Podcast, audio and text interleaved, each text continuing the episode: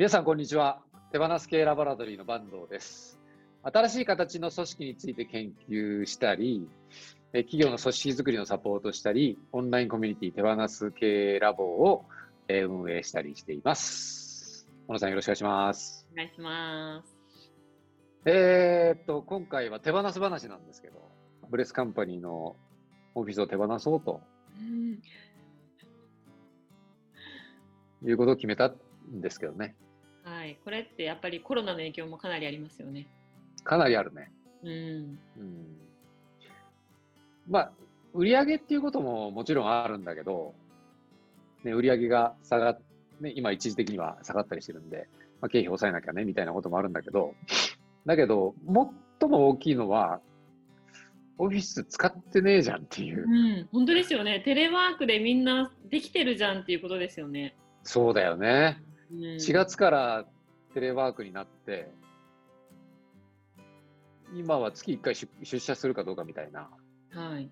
形になったので、まあ、このオフィスっていうのは福岡オフィスのことを言ってるんですけど、えーこのラボチームの大半は福岡にいるので、で福岡のメンバーが一切出社しなくても今仕事が回るようになったので、うんこのズームだって今、僕は福岡オフィスにいるけど、小野さん自宅に行ってはい。できちゃうしね。誰も使ってねえよ。何もったいないんじゃない？みたいな、いうことを毎日のようにみんなから言われて、いやいやいや、みたいな。いやいやいやいや。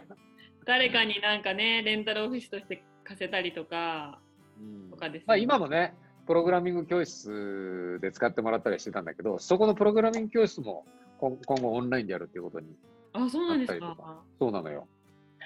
いよいよね。いや、けどさ、うん、楽しいですか？寂しいんすよ。それは私にはない感情だな。ね、ない、ないのが、みんなにないのが、いやもうとっととみたいな感じですよね。何そこを悩んでんだよみたいな。一刻も早く今月言ってくださいみたいな感じでしたよね。だけど、小野さんだって自分の家をさ、ね、こういろいろリフォームとか、ベランダとかきれいにとかしてさしてさ、うん、これを手放すってなったらちょっと寂しいでしょ？そうですね。寂しいけど、でも私はこうなんか映るのがすごく好きだから、うん。同じところにずっといて、うん。なんか居心地よくするよりはいろんなところに暮らして、いろんな体験をしてみたいなって感じなので、なるほどね。また次どっかどこ行くんだろうっていうワクワクの方が。ああ、うん次決まってればね、うん、いいのか。もしれないね。それはちょっと違う話ですね。うん。うん。で今回このオフィスそのものの、まあ、稼働率とか、あとは僕らの手放す系ラボっていう、このね、ラボとしても、オフィスとかい今時持ってる場合かみたいな。今テレワーク推進とかやってる中で、僕らのスタンスとしてどうなんだと。そうそうそう、推進してるのにめっちゃオフィスで やってるじゃん。しかもなんか誰もいないのになんでみたいな。うん。今まで取材をしてきたゆめみさんとか、はい。ラプラスさんとか、ラプラスさんも渋谷でさ、オフィス去年、えー移転したばっかりだったんだよね。トークライブでも使わせてもらったりしてさ、はい。そこも手放すって。え、ゆめみさんは？ゆめみさんは本社はそのままなんだけど、WeWork を借りたりしてたの？をそれを解約したり、うんもっともっとテレワークに移行していくと。だオフィスの、えっ、と、なんだ、稼働を下げていくというか、もっと軽くしていくっていうことを表明していて。ねえ。まあ、福岡なんて家賃は東京に比べても安いからさ、うん。固定地固定費としてもそんなに大したこともないんですけど、ただ、すごい可愛く設計をしてもらって、先輩の設計士の方に思い入れを持ってデザインをしてもらって、すごいいいオフィスだったから、気に入ってたんですよ。ちょいっぱい写真撮りましょう、坂東さんとオフィスの。そういう問題。僕アとルバム、思い出、アルバム撮っそて、んな。こんなオフィスで働いてたなっていう。でもないんだね。もう、もう。小野さんも別にいいじゃんってことね。手放しても？うん。全然もう早く手放してほしいって感じでしたよ。もう固定費がもったいないし、みんなほんとテレワークでできてるから、うん。なんかね、も本当そうです、もったいないなっていうのが一番ですね。だし、そしたらもしでコロナが収束し始めてみんなで集まって何かできるってなった時も別に今こうシェアオフィスとかいっぱいあるじゃないですか借りれるスペースってうん。カフェとかでもいいしうんその方がなんか新鮮味があっていいんじゃないのかなとか思いますけどねうん。うんなんか今の時代に合ってるそっちの方がうん。オフィスで仕事する出社して仕事するっていうよりはそうね。溝がありますねあるね、ここにも溝があったか。でもやっぱあれだわ。何かをその手に入れる、うん。所有すると、うん。ずっと持っていたくなるっていうか、手放しにくくなる。うん。うん、でこういうオフィスを手放して、それで、えー会社としての体裁大丈夫かなみたいなことも気になるし、うん。そういうステータスみたいなのとつながって、あなんかあそこやばいんじゃないみたいに思われたらめんどくさいなとか、いうのとかね、いうのも思ったりするんですよ。だからその持ってた方が、うんでもそれはちょっと守りに入ってるな。携帯だわ。携帯だと思った。それは。思いましたよ。え、もう言ったんですか？まだ？言言ったよ。もう引き戻れない。先月？に言いました？あ先月末に言ったんでただ 6, 6ヶ月間は、まあ、6ヶ月前退去通知なので、え、じゃあちょっとカレンダーに入れますよ、退去する日。いつですか？僕の誕生えー、それつら日。辛いわ、メモリアル。11月か。そうそう。だけど、あれだね。やっぱり手放さないと、新しいものは手に入らないなっていうふうに今思ってるので、僕自身もどっかにその定着するっていう気はもともとはないので、うん。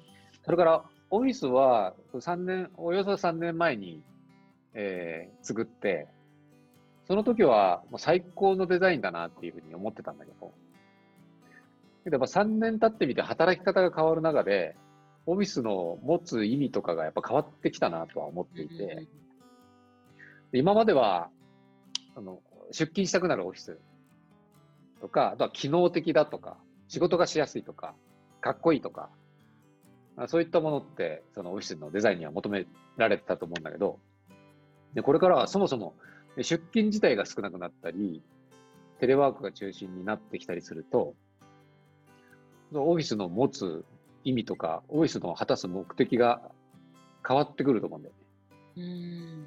うん。でたまに集まった時に、オフィスに集まるとして、その時にどういう場であればいいのかっていう。例えばさっきね、カカフェとかコワーキングスペースとかそういう方が新鮮じゃないですかっていうふううにん。言ってたけど、カフェとか他のコワーキングスペースよりよりも、もっと居心地がいいとか、うん。もっとまあ雑談とかコミュニケーションがしやすいとか、まあそういうような空間だったら、うん。いやカフェとかよりオフィスの方がいい。なんかブレストしやすいじゃないですかみたいな。うんまあ、せっかく集まるんだとオフィスにしましょうよみたいな、いうふうになるオフィス設計。っていうことになるともうオフィスじゃないんだよね。例えば、あの、ソファーがあったり、うんインテリアとかにもこだわってたり、まあ音楽とか香りとかリラックスできるような要素があったりとか、だったら、あ、なんかせっかくだからみんなとミーティングするんだったらそこ行きたいなっていうふうに。カフェとか行くよりなんかいいもんね、みたいな。いうようなことになるのかなというふうに思うと、今のオフィスはちょっと違うなっていうふうには思ってたんだよね。なので、まあ次また持つかもしれないし、どうなるかわからないですけど、うんまあ持つときはアップデートした形で。一年後どうなってるのか。うん一年後かどうかはちょっとわからないけどね。でも本当ね、物理的に仕事が普通にできちゃってるっていうのはもう一番だよね。だからもう本当メンバーも家でどん家の環境を整え出しましたもんねみんな今。そうだよね。どうやったらテレワークがしやすいのかと机とかうん椅子とかうんガジェットとかいろんなこうねうん。あってうん。しやすいのを模索してますよね。小野さんは仕事しやすいの家で？はい。でも私本当決めてないから、ベランダだったりソファーだったり、今はリビングなんですけど、うん陸送ワークショップはベッドの上でやってましたからね。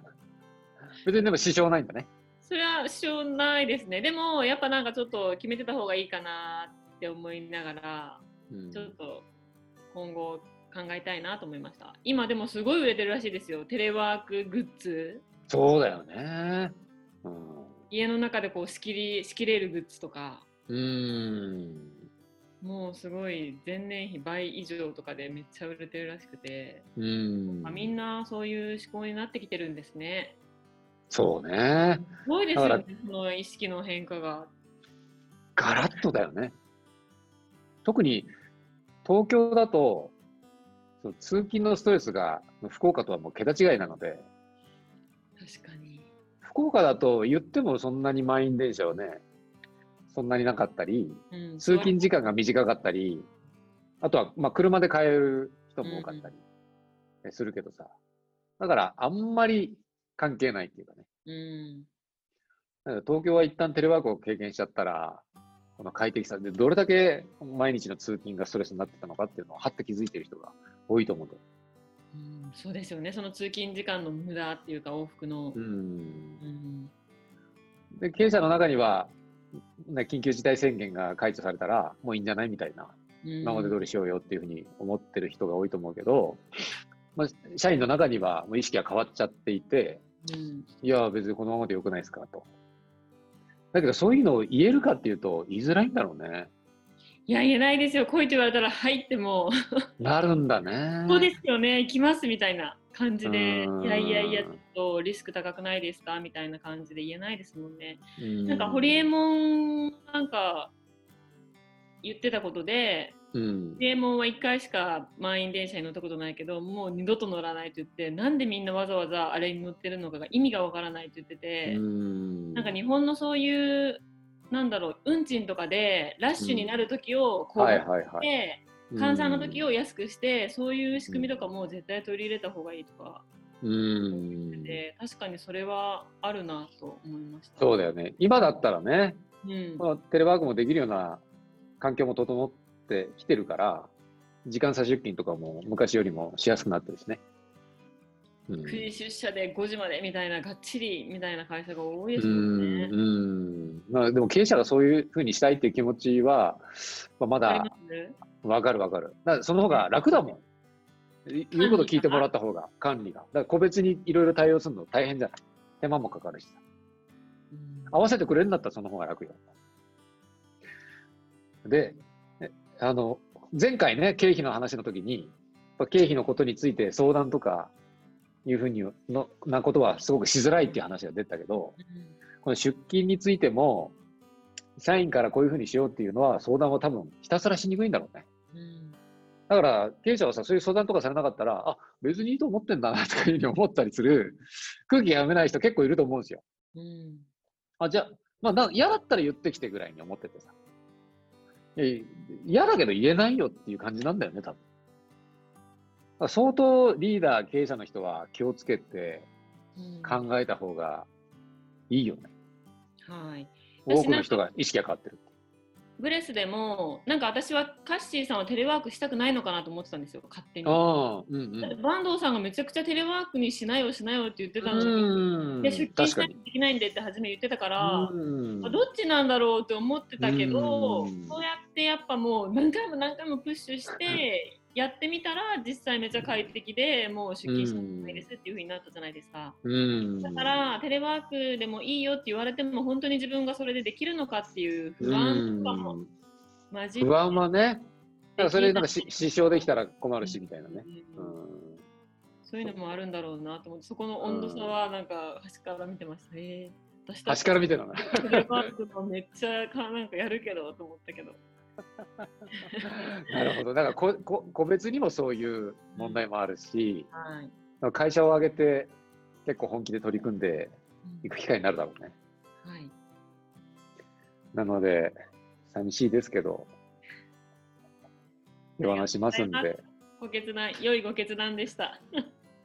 この この何ヶ月かで、この僕のお気に入りのこのオフィスを見たい人は、遊びに来てほしいなと、はい。褒めてほしいなと思っています。はい。はい。それでは今回はついに社長がオフィスを手放してくれてありがとうっていう話でした。ご覧いただきありがとうございました。ありがとうございました。